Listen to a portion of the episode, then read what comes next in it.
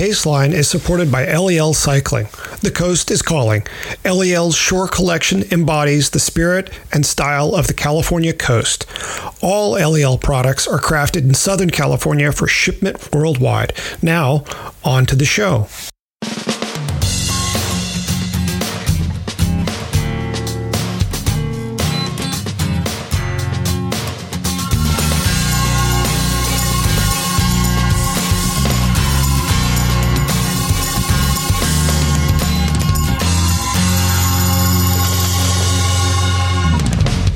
From Red Kite Prayer, this is The Paceline, the podcast on two wheels. I'm Selene Yeager, and with me is my co host Patrick Brady. Each week, we take a look at how cycling fits in our lives. How goes it, Patrick? Things are good. Things are definitely good. Uh, I had a little adventure last weekend. Hmm, do tell. I saw some stuff on the Facebooks. Yeah. Uh, well, I can't say it was my longest day ever time wise, but it was my biggest mileage day ever. And uh, 161, did I say? yeah, yeah. Hmm? I mean, to be honest, that's only like eight miles longer than my previous longest ride. Um, Okay. but that was like 14 years ago or something. so it was It's been a while. it was a big day. Yeah. Uh, and uh, the local wine country century was going that day. And so I en- ended up going out and doing their a lot of extra miles and then looped in with their metric century route and rode along with that for a while and then turned off and went home and got lunch and then went back out and then found the darkness. Uh, you know, almost died four or five times getting hit by cars on on a road with no shoulder. I, I was starting to think, okay, what the hell am I doing? Um, it was it was unpleasant. Um, that sounds unpleasant. yeah, Yes. but then you know, got off on a on a quiet road by myself and went and just looped around and felt really nice. You know, felt strong the whole day. Uh, It's good. I think my my fueling went pretty well. Um, you know, didn't make too many efforts. You know, really wanted to just kind of keep Right. it in two and three and uh, Mhm. roll nicely. Uh, I did discover one rather bizarre little detail after I uploaded all my uh, data after the fact. and that is? I have I've known for a while that I have a leg strength imbalance. Oh, interesting. Okay. when last it was tested, when the last I really took a look at it, because Mhm. you know that's just not something I keep uh, uh, looking at on the on the Wahoo ELEMNT. But now that they've included some of the some of the data reporting that uh, that Pioneer does, I went and looked at it after the fact. My I didn't know they did that. they do now. Yes. Yes. If you're using a With- a Pioneer power meter, all the different. Oh, you ways. have to use a if you're using a Pioneer. I'm using the Pioneer. okay, I thought you said the Wahoo. Well, so now I'm I- confused. so I'm using the Wahoo as my head unit so that I can Yep. look at data. oh, okay, okay. data. I see what you're saying. And then gotcha, when I gotcha. Okay. when I uploaded that and looked at it in the Gotcha. uh, in the Wahoo app, yep. it gave all this information. My left leg is stronger than my right. Why? I'm not really sure, but my split is 70 30. What? 70 30. Some things are best not known. that might be one that 70 30. 70 30. Like if I'm just pedaling and feeling like Is I'm Is your right leg just like on your handlebars? Is it um, tied behind my back, yeah, do you have it? I mean, here's the craziest part of all. When I'm just pedaling along, feeling like I'm I've got a good, smooth, even pedal stroke, it's 70 Uh-huh. 30. When Really? yeah, when I'm killing my right leg and soft pedaling with my left, that's when it's 50 50. Wow. Yeah. So I that's not going to get fixed before Dirty Kanza. No, no, no, no, no. I, you would be best to just forget that you ever saw that. Um, Yeah. But I, I now have a project for the summer. and you don't feel that at all. You don't notice. Well, I mean, here's the thing. I can't climb. Okay, I used to be able to climb. I can't climb. I I get dropped by anyone and everyone on climbs. Um, of course, I, I'm probably upsetting anyone who is slower than me and has been dropped by me. so my apologies on that. I don't mean to be insensitive. Right, right. But- no, it's, I know those are always weird lines to walk, but I, I know what you're saying. Uh, I just, I, you know, people I ought to be able to climb with, people I am just as strong as in virtually every other circumstance, will just ride away from me on a climb. And uh, it's like, well, you know, if my right leg was 40% stronger than it is, I'd be climbing like a beast. How long has this been going on? I don't know. I mean, last I knew it was a 60 40 split. And even that was Mhm. disturbing. Yeah, but that's that's a little that's a little okay, better, okay? um yeah, I I mean totally not something you're going to look at in the next couple of weeks, but but definitely, I mean you know, those are like the impingement things. Like I don't know when you listen to Whoa. Jess Mhm, Sarah mhm, talk? mhm. Yeah. It's got me pain, wondering. though. Nope. No Yeah. pain. Just no go. Yeah, no, it's definitely something to yeah, that's definitely something to look into. Yeah. So anyway, how you? I I am well. Yeah, it's just busy week, just busy. One of those days like I woke up and I'm like, "Oh, it's Thursday." Like how is, you know, like when you're Mhm. just Yep. You know those yeah. I'm in All my weeks aren't like that, but this one definitely just was like, "Wow, okay." Uh I don't know what happened the last 3 days, but here we are. It's Thursday. So, yeah. Yeah. yeah.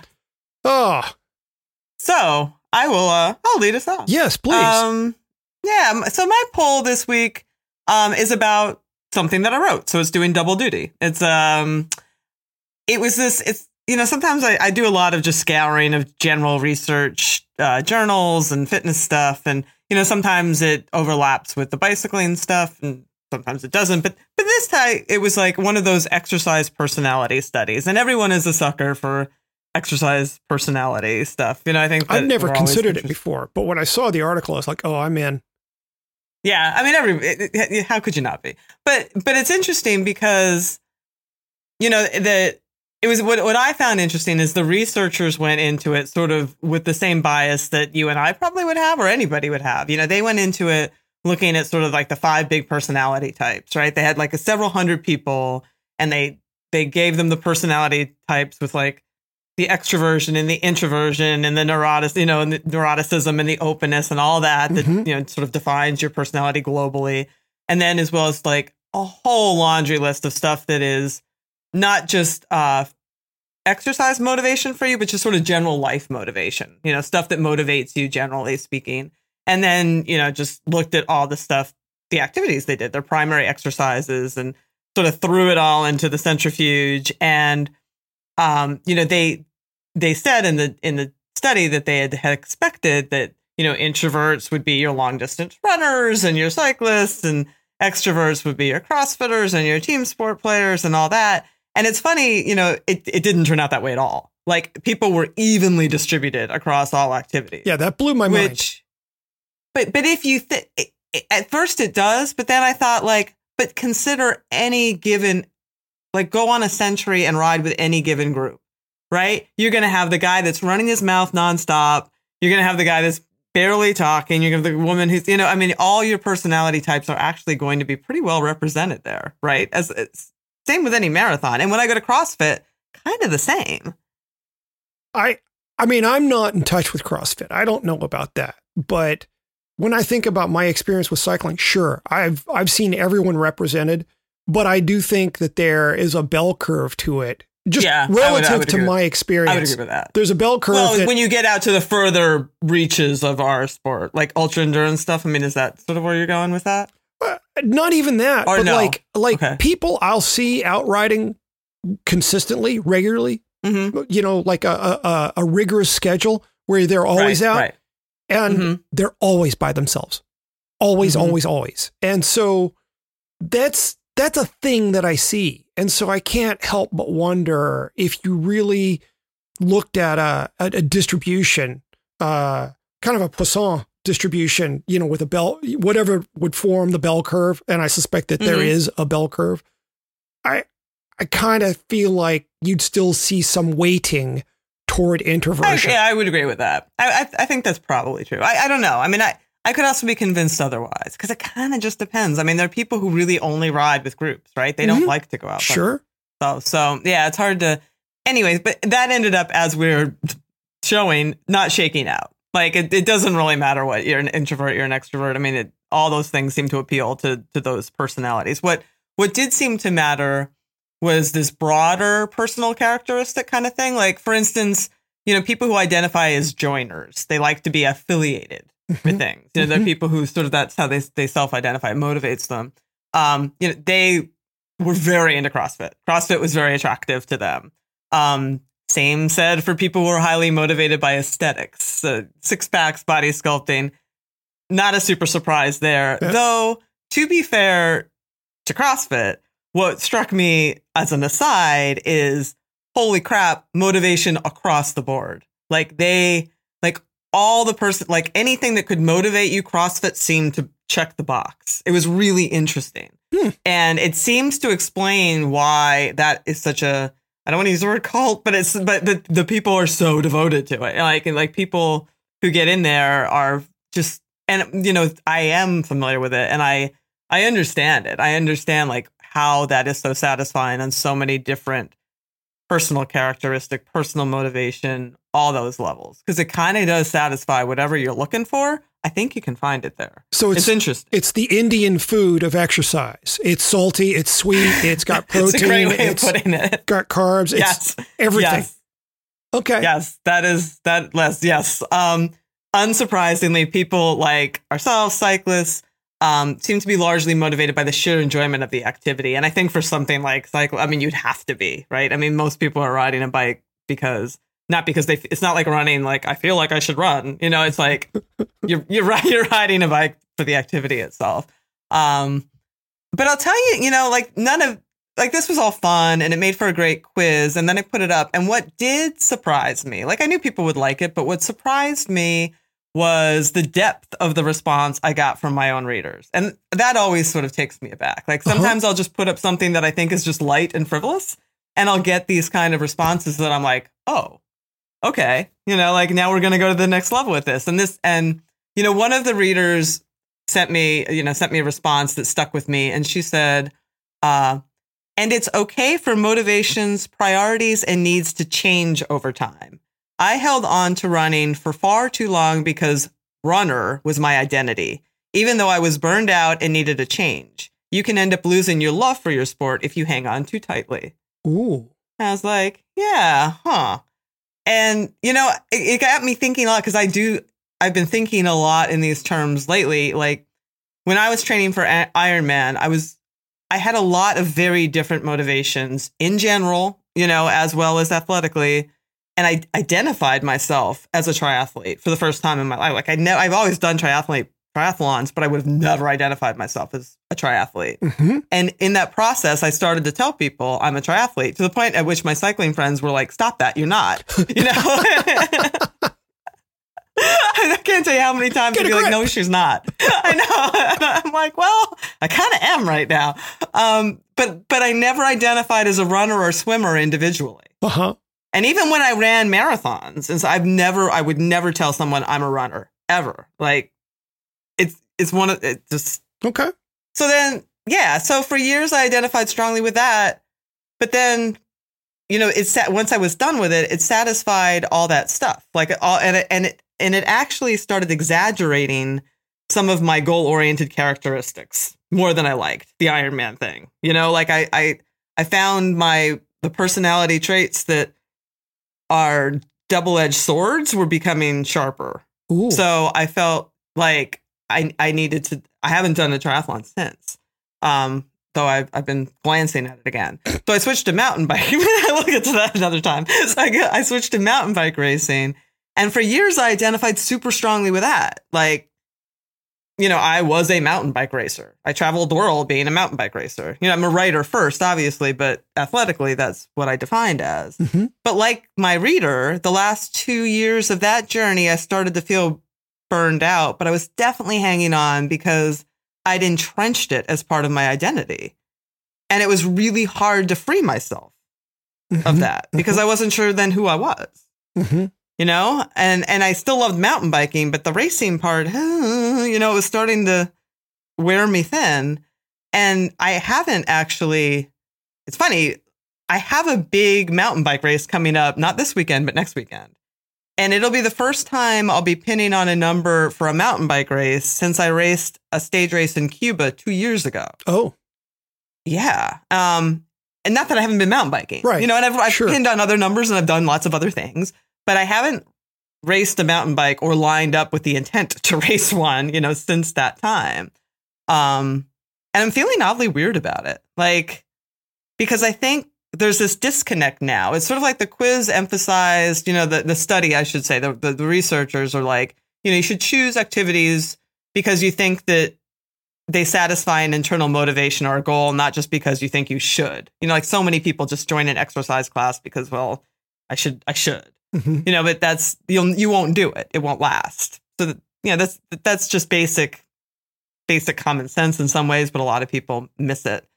But I also feel like you could say the same thing about racing. You know, and well, now I feel like I'm throwing that rule out the window, and I'm just gonna go and I'm just gonna go do this thing that I don't even know if what my motivate like I just don't even know. And I'm just interested to see like what happens as the present me meets the former me out there in like 50, 50 miles of like really hard Pennsylvania single track. I'm gonna have a lot of time to for all myself to talk to each other and to see what to see what the motivation is anymore.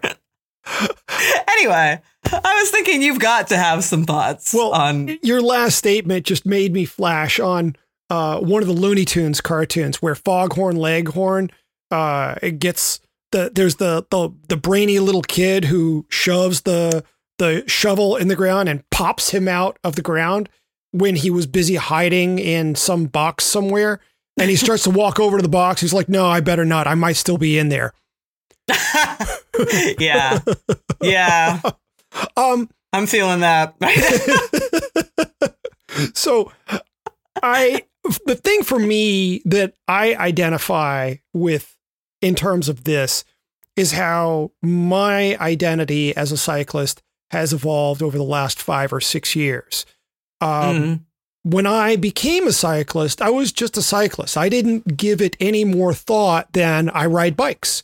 Um, So you weren't like a roadie? when I first a- started, no, because uh, Okay. uh, so my first bike was actually a touring bike. My Okay. second bike was a mountain bike. My third bike Okay, was wow. a real road racing bike. And so I was just a cyclist. And then I got hired at Bicycle Guide in 1996. And, Mm-hmm. you know, contractual obligation, more or less, I became a roadie. And Right. most people who know me professionally see me as a roadie because from then until sometime, you know, well, certainly on into after I launched RKP, I was a roadie. And I had to one day decide wait a second, I like mountain bikes. I miss mountain bikes. I should ride mountain bikes. Right. Yeah, I'm going to ride mountain bikes again. And it wasn't until I started riding mountain bikes again that I started getting into gravel riding.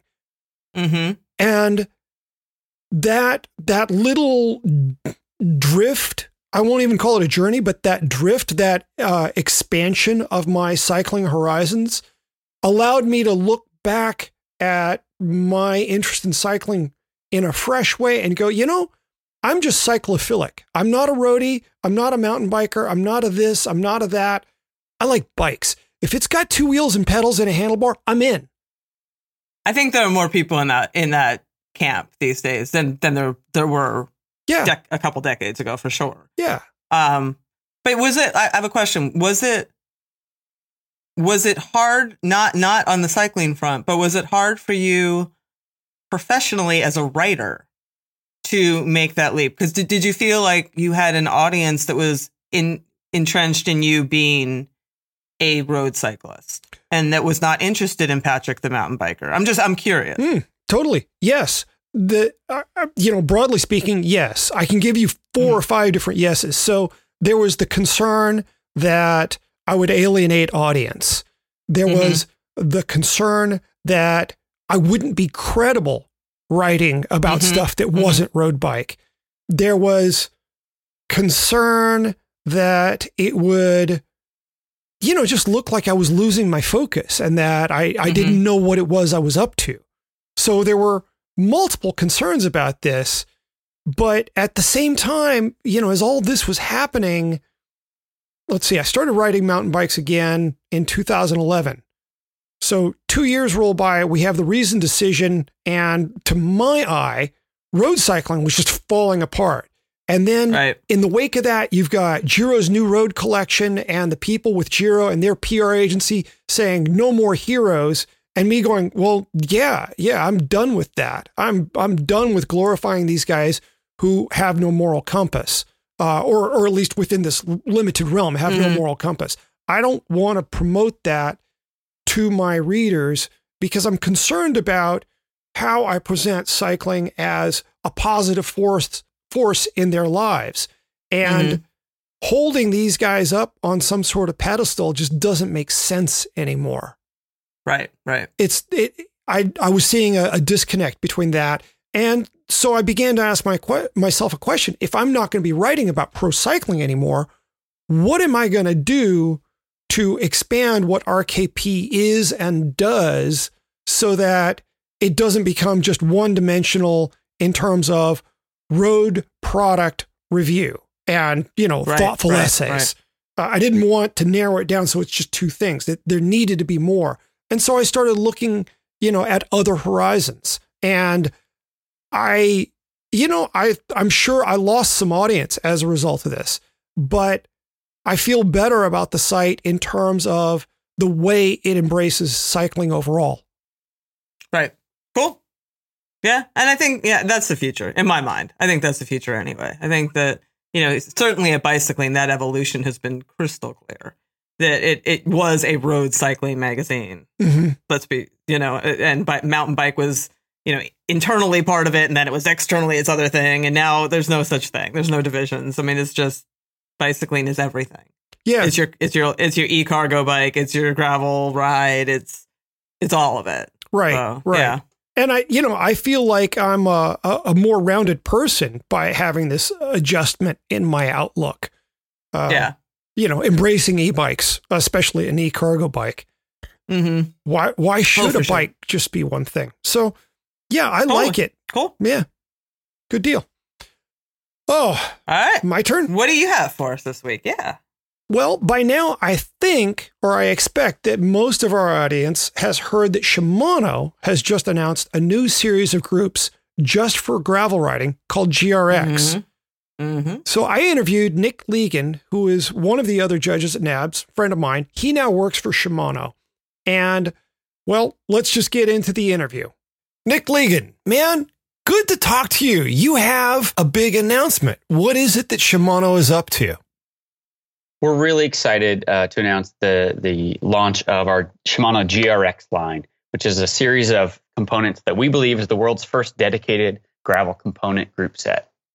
Uh, okay, so a group just for gravel. Um, A naturally, series of them, yeah. okay. How does this stack up compared to Dura-Ace, Ultegra 105? Sure. Well, um, in terms of, of quality, we can get into that in a second in terms of where the GRX line kind of falls. Um, but we we found that you know repurposing road uh, does a disservice to gravel. You know, and in order for us to make the world's best road components, um, it was a bit of an ask for those same components to also be the world's best gravel components, and that's why GRX stands kind of adjacent to uh, our road selections, um, but it has really cool crossover and, and bleed between the two uh, the two ranges. Um, specifically in terms of GRX, uh, our top spec, kind of 800 series GRX, is essentially on par with our Ultegra. Uh-huh. And then we also have uh, parts that are uh, similar to in quality to 105 and our 10 speed Tiagra as well. Okay. Okay. So three levels, uh, but nothing quite like Dura-Ace. Um, is that a, you find, is that a matter of, of what you need to, uh, to make Dura-Ace as successful it is, as it is on the road? That's just not appropriate for gravel or what's the thinking there? Yeah, I wouldn't say it's not appropriate for gra- gravel. There are plenty of people who ride Dura-Ace on gravel and, and hopefully enjoy it. Um, I think that what we really noticed is that um, uh, price consciousness is really uh, important in the gravel scene. Mm-hmm. And that's why we go everywhere from that, as I mentioned, that Ultegra down to a two by 10, um, really affordable option. So it isn't that Dura-Ace is inappropriate for, or Dura-Ace quality parts are inappropriate for gravel. It's that we felt that we could deliver um, a really good blend of value, performance, and durability by sticking with kind of that Ultegra, kind of the meat of, of our performance line. Okay. Uh, the big question everybody is going to be asking, I think the first question out of the gate has to do with gear range. Uh, for anyone riding unpaved surfaces with Dura-Ace or Ultegra currently, the big limiter has been gear choice. What's different about GRX in terms of gearing? It's uh, fairly significantly in some ways. Um, to be clear, all of our cassettes and chains are already in line. There are no new cassettes or chains in the GRX line. So you'll be using, uh, you could use Dura-Ace cassettes, Ultegra cassettes, 105 cassettes, and so on. And the same goes for the chains. And I think that uh, if you couldn't hear it, there was applause from all the bike shop owners and employees when I just said that. Because we don't want to add SKUs. We don't need to complicate life for uh, our beloved bike shops. Um, for that matter, for our beloved cyclists. Um, we're really proud that this is an 11 speed group and that it plays so nicely with the other groups. Um, but to the to the meat of your question, to the heart of the question, um, there are a few options. We have two by 11, we have one by 11, and we have two by 10. And the ranges on offer vary depending on which of those specs you choose. Um, if we focus on the 800 series, the, the 2 by crank uses a 48 31 chainring setup, which is pretty cool because that can be paired with an 1134 cassette. So that gets you something that's fairly significantly lower than that one to one ratio. So mm-hmm. our current offering, you can run a 34 small chainring and a 34 large cassette on, uh, for instance, Ultegra. Yep. Um, and for some people, that's plenty. Um, but we're finding that for a lot of people, it isn't. Yeah. And and and if it isn't, boy, riding is a lot more fun when you have the low gear that you need. Um, and then conversely, if you do the math, that 4811 top gear, mm-hmm. when you mm-hmm. use that with a 40 millimeter tire, which is, I would say, exceedingly common as a t- tire size oh, yeah. in gravel, um, that works out to almost exactly the same gear as a 5011 on a 25 mil road tire. Now, I don't know about you, but if I'm spot out in a 5011 on my road bike, I'm going pretty darn fast. Um, and yes. I don't really need to go that fast on a gravel bike. That to me uh, sounds fairly frightening. Right. But you're doing a 4630 option as well, right? That's right. So uh, we also have a kind of a mid spec crank uh, that's 11 speed compatible. So we'll have a 4630 in our 2x11. And then our 2x10 is only a 4630. One of the things that I did notice is that 4831 you mentioned has a 17 tooth jump. That's the biggest I've ever seen from Shimano, perhaps from anybody, actually. What did you have to do to keep the front derailleur from going on strike? um, that, uh, well, to confirm, that is the, the largest uh, delta, the largest difference that we have ever produced. Um, and what was cool about it is it, it, we identified that from an engineering perspective, if if we knew we wanted a big difference between those chain rings, we first looked at what the, the we wanted the outer ring to be, and then from an engineering standpoint, we looked at what's going to work nicely with that 48. Um, it turns out that with our chain ramps and pin technologies, a 31 is really optimal for that size. So that's why it's kind of an well, it's literally an odd size um, compared to a lot that you see out on the market. Um, the that allows us to to maintain Shimano's renowned front shifting. Mm-hmm. So with regards to the front derailleur, what's cool about that is that we we be, and like this is what I was kind of getting at earlier. To ask a road front derailleur to do that is a big ask because our road front derailleurs are designed, in the case of Dura-Ace, to work with something up to a 54, sometimes even a 55 tooth chainring. Yeah. Well, that's that's a big ask to then ask it to also um, shift a 4831. So the GRX front derailleur uh, is designed around essentially the largest you should run with it is a 50. Uh, and that allows us to change the shape and the dimension of that front derailleur to work with these these different ranges, these more gravel specific ranges. If I follow you correctly, in 2 by 11 the lowest gear I can achieve with GRX would be a 3034. Is that correct? That's right. Yep. Okay. I can easily make a case for 30, 36, or maybe 30, 40. Mhm. Um, and so it sounds like you've got more options in the 10 speed group. Uh, but I mean, why, uh, you've done a fresh rear derailleur for this. Why is 30, 36 not an option for a low gear with this group? So interestingly, the 3036 is an option in our 2x10. Uh, we produce an 1136 cassette in our 10 speed range. Mhm. And so if you're looking for the lowest gear you can get, you can save a lot of money while you're doing it uh, by going with 2x10 GRX. Um, 30 by 40 is just a pretty big ask of almost any derailleur. If you look at, we've already got that 17 tooth difference up front, and a rear derailleur, if we have to remind ourselves, a rear derailleur has to take up all the slack Right. that is created by with by that front shift, and then also be able to take up the difference between uh, the largest and the smallest cog. So 3040 is kind of just a bridge too far for right now. And to be honest, um, it also kind of starts to um, push you in a direction where you might be better served by a mountain bike. Let's talk about the choices for riders who want to go one by. Uh, what are the options there? Um, well, first, it's I think it's worth pointing out that the crank arm is the same for one by or two by. So you could conceivably use the same crank and switch back and forth, which is pretty cool. Hmm. Um, current chain rings we're offering are a 40 tooth and a 42 tooth, and those can be paired then again with existing cassettes, uh, an 1140 and an 1142. So you can still get um, a one to one or a slightly lower than one to one gear ratio Mhm. with that. Um, and it, obviously, you're going to lose some weight. You're going to increase some clearance.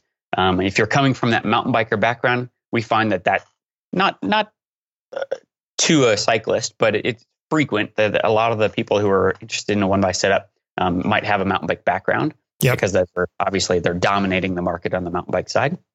Um, but yeah, so those are our gear ranges for one by.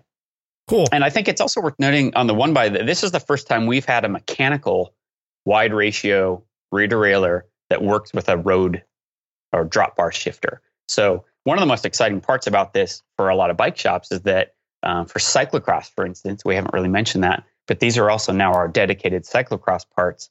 Um, we now have that wide ratio rear uh, mechanical derailleur that you could put on your bike that has current 105 or or Ultegra 11 speed, and you can build yourself uh, a gravel bike for summer, put a narrower cassette on for cyclocross, and you have that same built-in chain stabilizer. So all of our all of the derailleurs in the GRX line have a, that integrated chain stabilizer. Now let's move on to ergonomics. The hood shape for both mechanical and Di2 levers is noticeably different from other Shimano levers. I appreciate that that's one of the hallmarks of changing groups. You know, you the the levers are always um uh different, you know, visually. I'm curious to know about what sort of conditions considerations went into the shaping uh, of those levers beyond just your your traditional concerns for ergonomics. What were there other uh, things you were looking at? Well, yeah, ergonomics is a real talking point for GRX. Um, we're especially proud of the Di2 levers, which are a ground up redesign. Um, they're- have no carryover from our current line, um, aside from the fact that they feel great. Um, but the, the ergonomics are really different. We feel that um, our road Di2 hydraulic levers are kind of the gold standard for ergonomics on the road. Um, and to be to be honest, if we went about changing those for gravel, a lot of roadies would be up in arms. All all of our pro tour riders would be really upset. So, um, but when when people were using those levers, however great they are for gravel and mixed surface riding, we did get some feedback that at times, if you came kind of blind into a really chunky or really rough section when you were riding on the tops of the hoods, you you could feel like you might be bounced off the front of your bike a little bit. Mhm. So the the Di2 lever has a more pronounced kind of hook there at the front to keep you from rolling over the front of that. Um, we're really excited about the ergonomics of it. Uh, it's still very slim. It's still very small in overall diameter or circumference. Um, but then the the brake lever blade itself is also different. There are some indents there that make the shifting or sorry the braking from the top of the hoods feel Mhm. really powerful. Um, and on the Di2 lever, the brake pivot is actually moved up 18 millimeters higher. So that you do have more stopping power from the top of the hoods. Oh, Um, and then the entire brake lever uh, blade is also uh, treated with a surface treatment that makes it a little tackier when it gets wet. Um, it just has a and, and that that surface treatment actually goes down through the line. Um, so to be really specific on the mechanical brake shift levers, um, those use our existing mechanical hydro hood shape.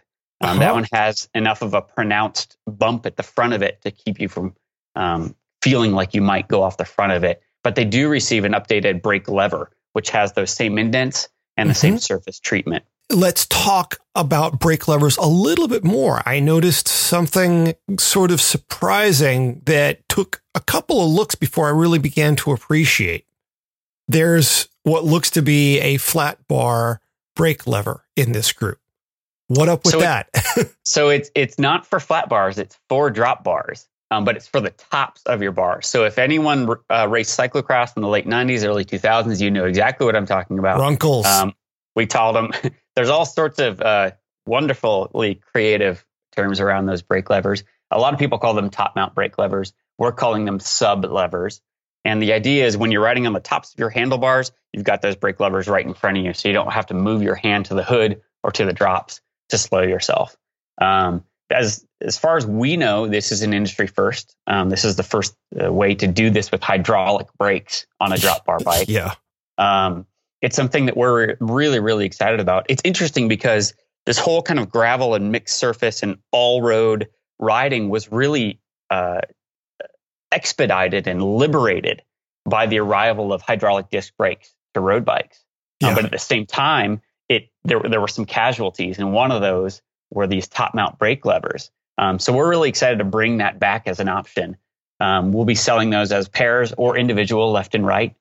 Um, and I think that we see some really interesting use cases, whether it's for beginners, uh, Mhm. whether it's for touring cyclists, whether it's for cyclocross racers, or it's you know some people are running really really wide flared drop bars. Um, and as as a potential um, kind of mental exercise, if you had those on a Di2 bike, you could run an accessory shifter, and you could have shifting and braking from the tops, the hoods, and the drops, which is just pretty fun to think about. Uh-huh. So uh, yeah, we're excited about those too. Very cool. Now, one of the things that has definitely emerged in the gravel market uh, in terms of special builds has been the use of dropper posts. Gotta get Uh, rad. Uh, you planning anything there? Absolutely. So um, because we have some one by offerings, um, we are also offering some left side mechanical levers uh, to match. So one of them is just a brake lever. Um, there are no shift internals at all. Um, so that if you have that mechanical one by brake, you can have that nice svelte looking cockpit, save a little weight, things like that. Um, interestingly, that that one by specific left brake lever actually still swings a little bit uh, in that shift action, and that's to prevent damage to that lever in the event of a crash. Hmm. Um, and then we also have another left side lever for one by bikes that will actuate a dropper post. So it's just a seamless integration. We're really stoked about it. Um, there's no, again, there's no second paddle, and you perform, you you actuate the dropper by swinging the large blade like you would shifting from a small chainring to a large chainring. Well, the big question, of course, availability. Um, availability is June, July for mechanical, and August for Di2. I think a lot of people are probably going to prefer to buy a bike with this on it rather than march out and uh, go to their local bike shop and order a group. Who's going to be first to market with complete bikes built up with this? You just got to dig, don't you? It's good. Um, the truth is, is that there there are going to be uh, all the major brands will have GRX um, in calendar year 19. We hope, um, but a lot of those uh, may be new models, so those are embargoed, and I can't talk about them. Um, the one brand I can mention is that uh, Kona. Kona will absolutely have GRX bikes in the near future. Well, okay. One last question, Nick. Let's talk about compatibility. You said that, you know, all the shops will already have essentially the cassettes. Uh, you're using existing stock on that. What about between uh, the various GRX groups? How good is the compatibility there? It's it's all designed to work really nicely together, both within the GRX range, as long as you stick with you know 10 speed versus 11 speed. Mhm. Um, but it'll also integrate perfectly with Dura-Ace, Ultegra, 105 Tiagra, and so on. The idea there is that the, the cable ratio stroke for the rear derailleur is exactly the same. So if you if you had a current bike with um, say 105 on it and you decided that you wanted the stability of that chain stabilizer, you can buy just a GRX rear derailleur and install that on your bike. Likewise, the the brakes, all the fittings are the same on the Di2. It's all still E-tube. So if you have a bike that's already wired with Di2, you could pull off your older Di2 parts and literally plug and play. Wow. Very cool. Nick, always a pleasure to talk with you. Uh, thanks so much. I look forward to getting a chance to ride this stuff. Thanks for having me on the show. Thanks so much. So again, that was Nick Legan of Shimano talking about Shimano's new GRX series of groups. Uh, Selene, I got to ask, how does this uh, trip the fun meter for you? Well, I, I've, I've listening to that makes my head spin. I have to be honest. I, uh, not that I, so just to be clear, I think it's actually a really great thing. Mhm. I am not, my head is not spinning because, oh my God, somebody came out with a gravel group. I mean, you, you know, you heard some of that and it's silly because the really, as he speaks to, there's a need. There is a legitimate need. Yep. The gear, the gear needs are, there's so much.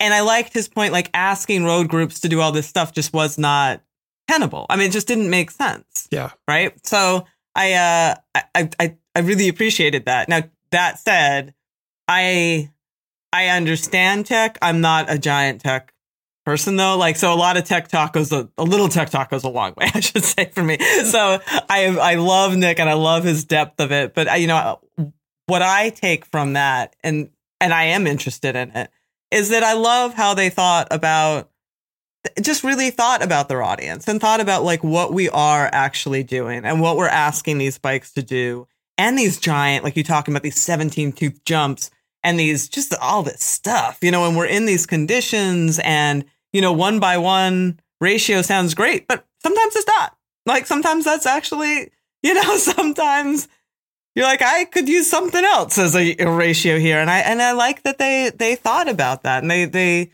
and I know a lot of that crew. I know the Shimano crew that Mhm. they've they've put together. There's a few East Coasters here that you know uh, Topher and Nick Unitowski, and you know a couple of my very good friends are involved. And uh, yeah, it's I think it's you know you you can roll your eyes, you could do whatever, but it's legit. And I don't I don't think it's just like trying to sell more product or any of that kind of stuff. I think that it's really filling a need, Mhm. and and the need pushed the product, if you will Yeah. a- and I I really appreciate that. And I also, to the point in the interview, think that, and I think it was your point. Most people are not going to buy this stuff and then put it on their like retrofit it onto their bikes, right? I think I think most people are just going to be looking for a bike that has this outfitted to it. Yeah. I, I- that's my gut feeling on it. I don't know if that was yours when you asked the question. Yeah. Yeah. It is. Yeah. Uh, I, I mean, I think, you know, it's a, it, it is a group that will get some aftermarket sales as a complete group because of the number Uh, of people buying custom frames. Fair. I that's think- fair. Mhm. I think probably the biggest single area for custom frame sales right now, based on what I'm seeing at NAHBS, is for gravel bikes. I think that's the place where custom frame builders still have, to some degree, an edge on all the big manufacturers. I mean, don't get me Why do you wrong say that? because you're able to get somebody to design a bike specific to your needs. So if I was getting a gravel bike and I was still living in Memphis, it would be a different gravel bike than something I would want for here in Northern California. Uh, I Mhm. would have some different needs. And But you feel like that's not satisfied by the larger manufacturers? Or I- I'm just trying to tease out. my take is that once people start getting into gravel, they begin to recognize some finer gradations of what they need their bike to be able to do. And, mm-hmm.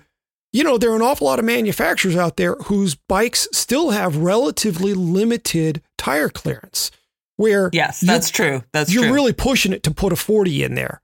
And yeah, that's very true. I, you know, based on all the tires that are out there now, if your bike can't handle a 700 by 40, you made you made the rear triangle and the fork too small. You got Mhm. it wrong. No, I think that's that's interesting.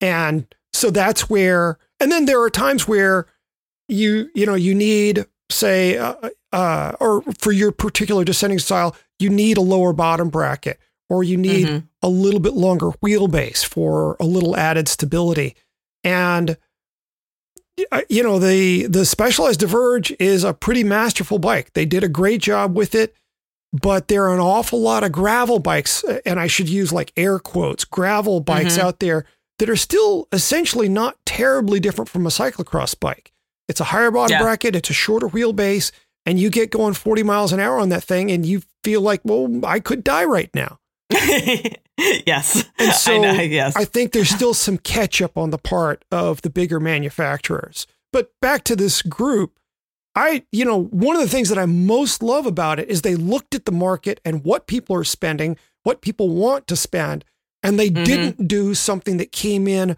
price wise, you know, equivalent with Dura-Ace. It's That's good. Yeah. in terms of quality level, Good you've point. got Ultegra 105 Tiagra. That's how these three Right. groups shake out.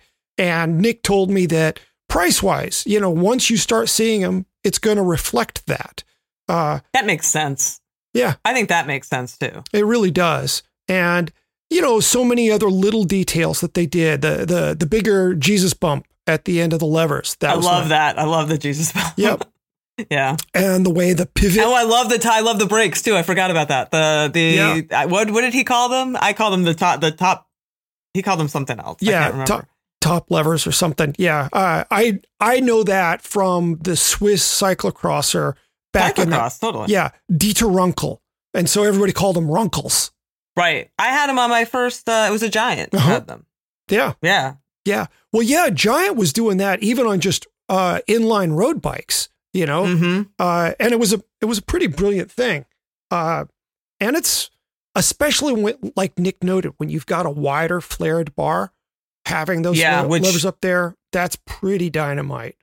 Which gravel? I mean, I'm thinking about this top secret bike I can't talk about that I'm riding right now. Um, but it has really flared bars, and I'm I'm kind of new to them, and they're they're they're cool. But it does it it it it's almost it's not like riding aero bar, but it it, it presents the same a similar challenge where your hands are somewhere. And they're not necessarily where you want them to be all the time. So, I mean, I think having, you know, to control your bike. So, I think having them up in that top is not a bad idea. Yeah. Yeah. Yeah. The one point I will criticize is a point that I criticize everybody across the board for. A 4811, huge gear. I just don't think it's necessary for the vast majority of everybody doing gravel riding. Nick told me part of the interview that wound up on the cutting room floor. He was telling me about Geoff Kabush at Dirty Kanza last year, and he was spun out at one point in a 5011. Spun out. Well, that's Geoff Kabush. Right. A. And and he's not a one percenter. He's like a you know, one third of a percent. Yeah, yeah. For everybody else, a 4612, it would be plenty big. Plenty big for the vast majority of us. Do you think it's a problem?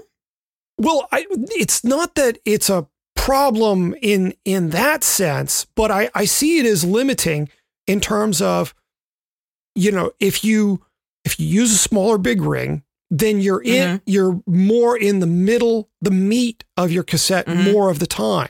You end Mhm. up with more usable gears. I have never used a 5011 or even a 4611 on my gravel bikes. I've never gotten into that gear to use it. Never. Right. Uh, So, I mean, literally, I ride around with what might as well be a 20 speed drivetrain. I've got Yeah. a cog Yeah, I'm never yeah. using because with DI2, you can't shift small, small. You can't even do Oh. small next to small.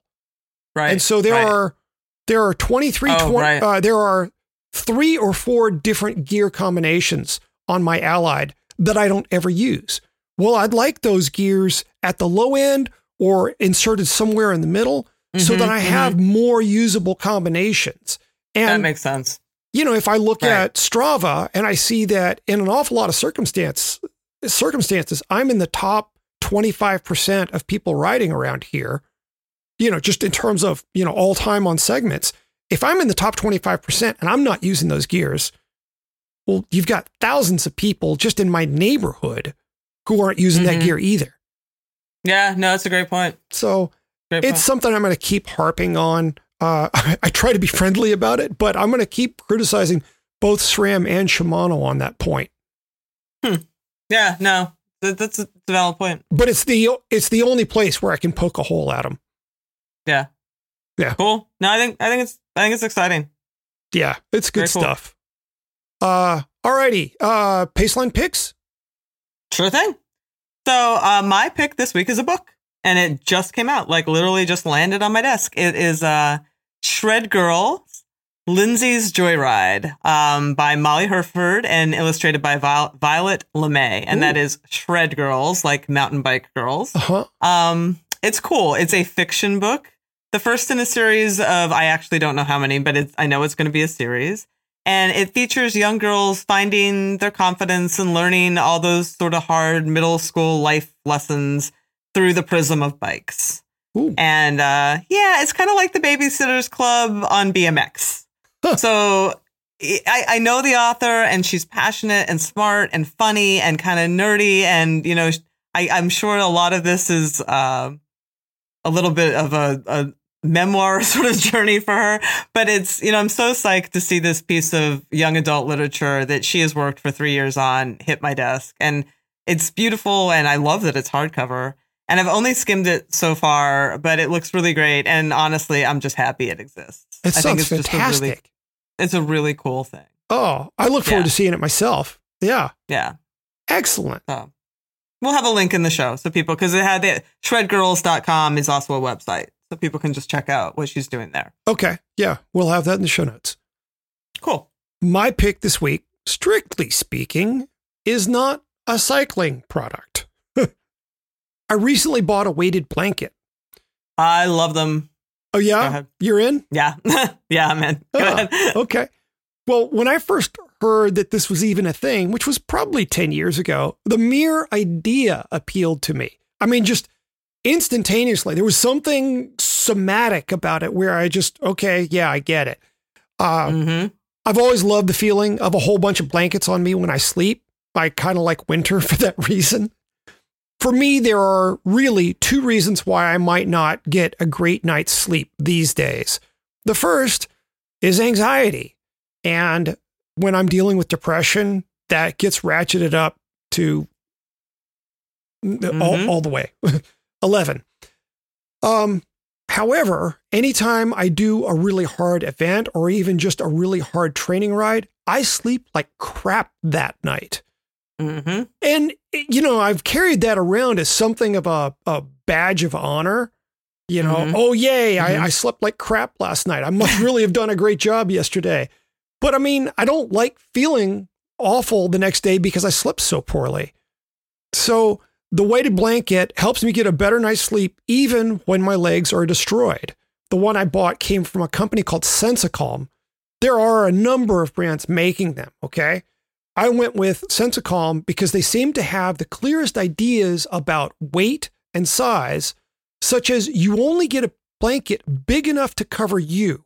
It shouldn't hang over the side of the bed because it will inevitably slide off if it does. hmm I was concerned that it wouldn't be big enough. You know, I, I it would it took some work for me to kind of buy into that idea, but it's like, well, they seem to have done some research. I'll give it a try. I can return it if not. And they were right. They were totally right. Weighted blankets are not cheap. Most of the ones I've seen are north of $200. There are some that are a little less, but you're going to spend at least 100 for sure. hmm This one that I bought, yeah, a little north of $200. I got a cover for it that's easily washable because I wouldn't dare throw this in a washing machine unless, Right. uh, you know, a cat threw up on it or something. Mm. And then I'd go to a laundromat, right? Um, but, you know, you think about what a good night's sleep is worth to you and how many of those you need, which is basically one every day. $200 is not a lot of money. Do you do you find it helps you fall asleep faster? I've, Like your latencies? I, unless I'm really wigged out by something, I've always tended to fall asleep pretty quickly. So I don't think it Yeah, makes a big too. difference that way. Yeah. The big thing for me is sleeping all the way through the night. hmm Uh, I I got too hot last night, got a little sweaty, woke up. Um, so I'm still working out the whole temperature thing. That's a hard. That's the hardest part, I think. Yeah. Like I, I like you. Um, I have always been a cocooner. Like I like to be wrapped up. I like. I, I've I've I've piled pillows on myself. I like to feel like I, I have a hard time with summer sleeping for that reason as well because I like weight. Um, but yeah, the, the the the heat thing, and especially after a hard effort, because I don't know about you, but I furnace like after a really right. I I'm a space into heater. like a yes, like it's just like so. It it's I I find that putting my feet out sometimes solves that. You know, sometimes that's enough to cool down, but yeah, it's a whole thing. Yeah, for me, it's Uh, my torso. My torso will get sweaty, and that's where the problem is. So I think I've got to get like a duvet cover and ditch the comforter. I'll get that Right. sorted out. But the thing is, so I woke up for a while last night, fell back asleep, and when I went back to sleep, I was out. I, That's awesome. Yeah, I Right. didn't wake up until I absolutely had to this morning when there was enough noise at home that it woke me up. Uh, so yeah, I'm I'm blown away by just how successful this has been for me. And once I get the temperature thing dialed, it'll be even better. Cool. Yeah. Well, awesome. Oh, All right, alrighty. Uh, another show. yeah. What are you up to this weekend? Uh, it is Mother's Day weekend, and I I'm kind of on my own. There's uh, like I said, I've got that big mountain bike race next week, Mhm. and I'm gonna do a big ride. Probably go out to Hawk Mountain, which is a really fun destination around here. It's like a 90 mile ride out and back, but it goes up to this Hawk Mountain, which is a big pinnacle where you know raptors come through, and uh, celebrate Mother's Day with my daughter and my mother on Sunday. Eh, yeah, that's about it. Cool. Yourself? Well, this weekend is the final grasshopper of the series. Not for the Wow, that season. went fast. Oh, Yeah, okay. yeah. Okay. Yeah, I mean there will be a couple others, but they're not part of the series. You know that you get the accumulate the points toward the total. Yeah. So all I have to do is fish, finish this one. I get my medal. Yay! Yay! So it's the 80 miles of the King Ridge Dirt Supreme coming. I'm curious about how a portion of this will play out because uh, about a month ago, I did the Willow Creek descent, which is a big feature traditionally in, in multiple grasshoppers. And there were two new landslides, one land settle. Uh, you know, there were like two foot ledges that we had to step down. There's also a big, and I I mean big, like six six or eight feet in diameter redwood f- that fell. oh wow, the- those are big. Yeah. Yeah. So getting, uh, well, the easiest way to say it is that the KOM for going down Willow Creek is set for good. Yeah. That's done. yeah. That's done. So getting down that will be a little bit interesting, but I really love that event. It's an awful lot of fun. Uh, I mean, Cool. for all the suffering that it is. And yeah, this is Mother's Day. So I want to say happy Mother's Day to you and all Thank the you. moms out there. Uh, I'm of the opinion that motherhood is proof that women are definitely better people than men. it's. I'll just I'll just leave that there. thank you. It's, it's just as well. just say thank you. well, hey, keep those questions coming. You all have been sending some great stuff. If you get, if you've got an idea, please drop by RKP and put a suggestion in the comments. Before we go, I'd like to put in a plug for RKP's other podcast, The Pull. The show features artisans talking about their craft in one-on-one interviews. Think Terry Gross for cyclists. This week's show is a tribute to frame builder Roland Della Santa, who passed away this last weekend at the age of 72. I managed to line up six different interviews with friends of his, including Gary Fisher and Olympic silver medalist Inga Thompson. Wow.